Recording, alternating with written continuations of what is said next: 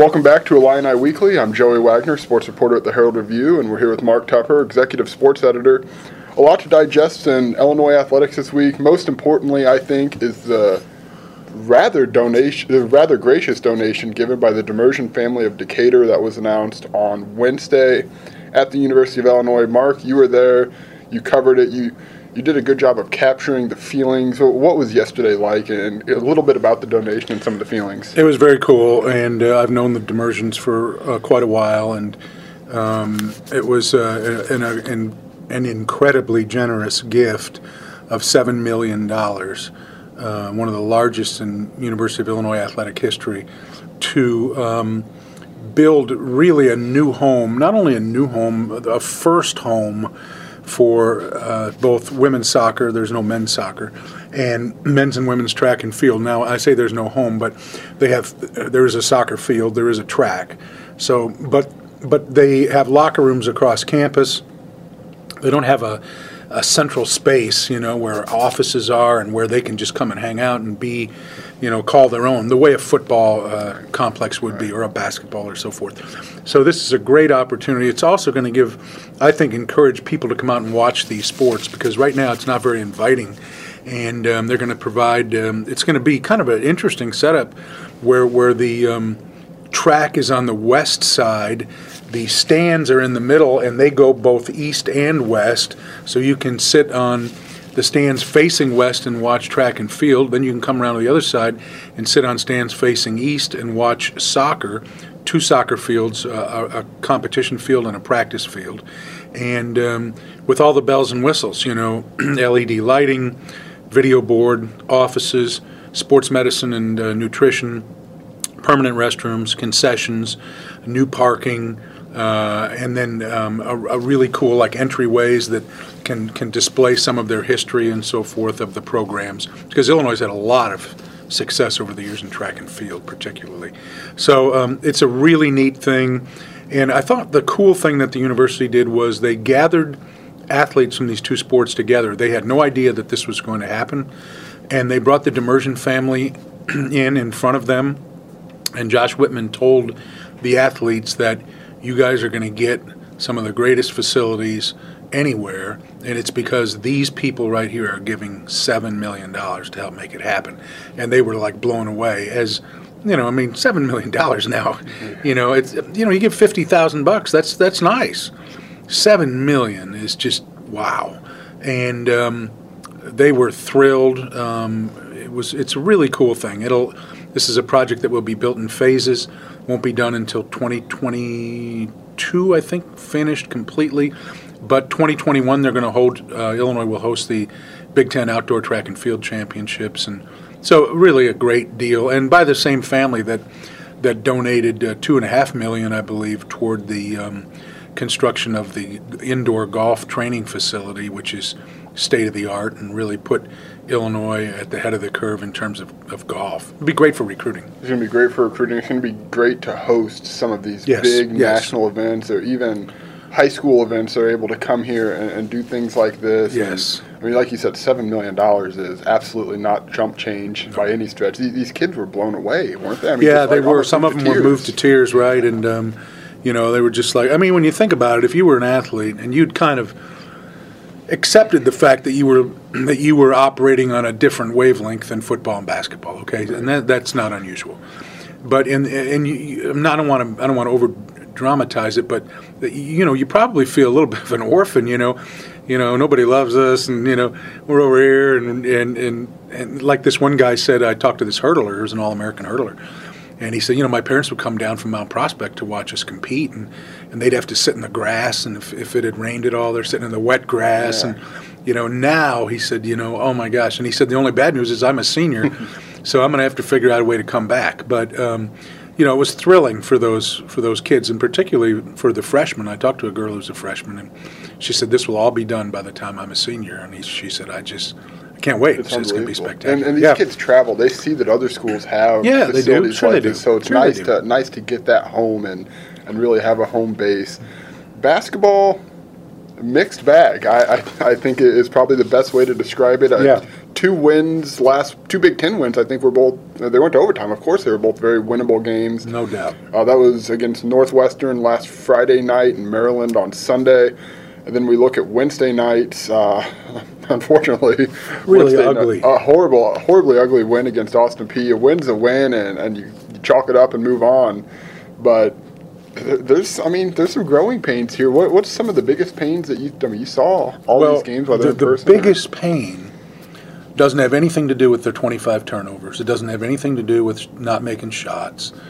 It's this broader issue, and I'm going to write about this weekend in the Herald Review, and I'll post it on Twitter because I need to give it some thought and really kind of hash it through. But it sort of relates to a piece I wrote about um, getting the swagger back.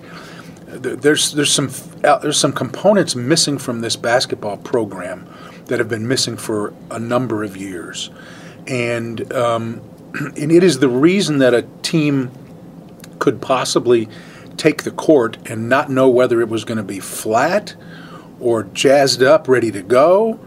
And uh, we saw against Maryland, they're down 10 nothing before anything happens. They looked a little lifeless.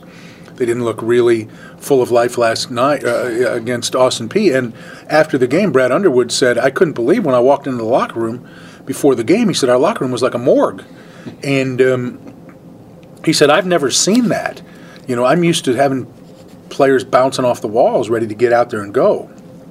And I think it relates to this lack of confidence, this um, sort of an, I'm going to call it an inferiority complex that has been allowed to get into the program and not have players individually strong enough, uh, either in personality or performance, to, to help get it out of there. You know, not one of these players has ever taken a big shot at the end of an Illinois basketball game. Those were all Malcolm Hill last year. Um, they don't know what that's like. They have a hard time winning close games because I don't think, I don't think they're confident that they can do it, and I don't think that the expectation is there that they're going to do it. Um, I think they should be ashamed when you come out and there's thousands of people who paid to get in and you're not playing at full tilt. I don't think you have to be ashamed if you miss shots or, or if you make a mistake, but to not have if you find yourself in the post game interview saying, I don't know, we were flat, shame on you, you know, and, and that can never happen.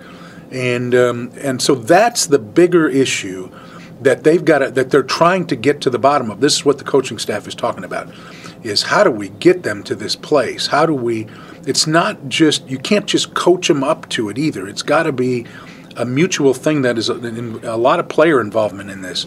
And um, so that really becomes kind of the story to watch here in the next few games. And, the, and this game Saturday night against UNLV, they're really good. They took Arizona to overtime the other night, lost by three.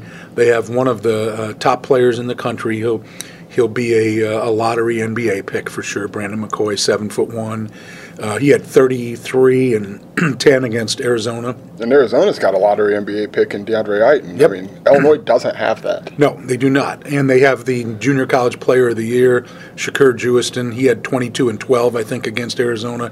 So they've got a couple of big time studs, and they're going to have to deal with that.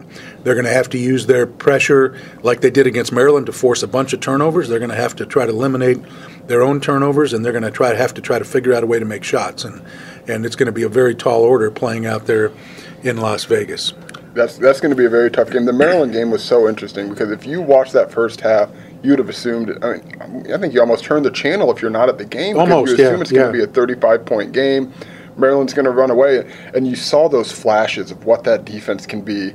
And I mean, it looked great when that defense locked in, and, and a lot of people were upset about the, the goaltending call that wasn't, that would have been a, an and one. But uh, you, we talked about this on Monday. You can't circle it back to that play. No. Because Te'Jon Lucas threw a ball away on a three on one fast Just break. a stupid lob. That was a horrible. I mean, there, you could have bounced past. You could have taken Oh it. There- gosh. There's a hundred other things you could have done with it. The inbound pass at the end. You had back to back those two plays, calls. You you forfeit your right to complain about any officiating on because of those two plays. You know, you you've you've done two things that are just so brain dead that you that you you can't really complain about anything else. You just uh, because because even uh, just the final inbounds play, that, that inbounds play in regulation there, you you can't do that. I mean, you absolutely can't do that. And and I haven't had a chance to talk to Brad off to the side about this, but you know, I, I, I think he he may have to get more elementary in his explanations about plays with his team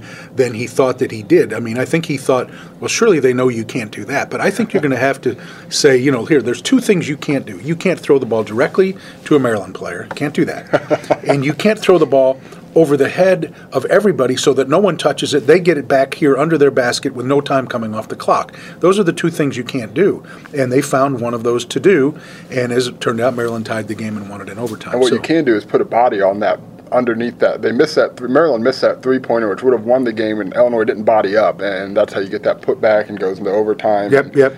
And I mean, there's so many flashes, and that's what's so kind of so tantalizing about this team is the flashes.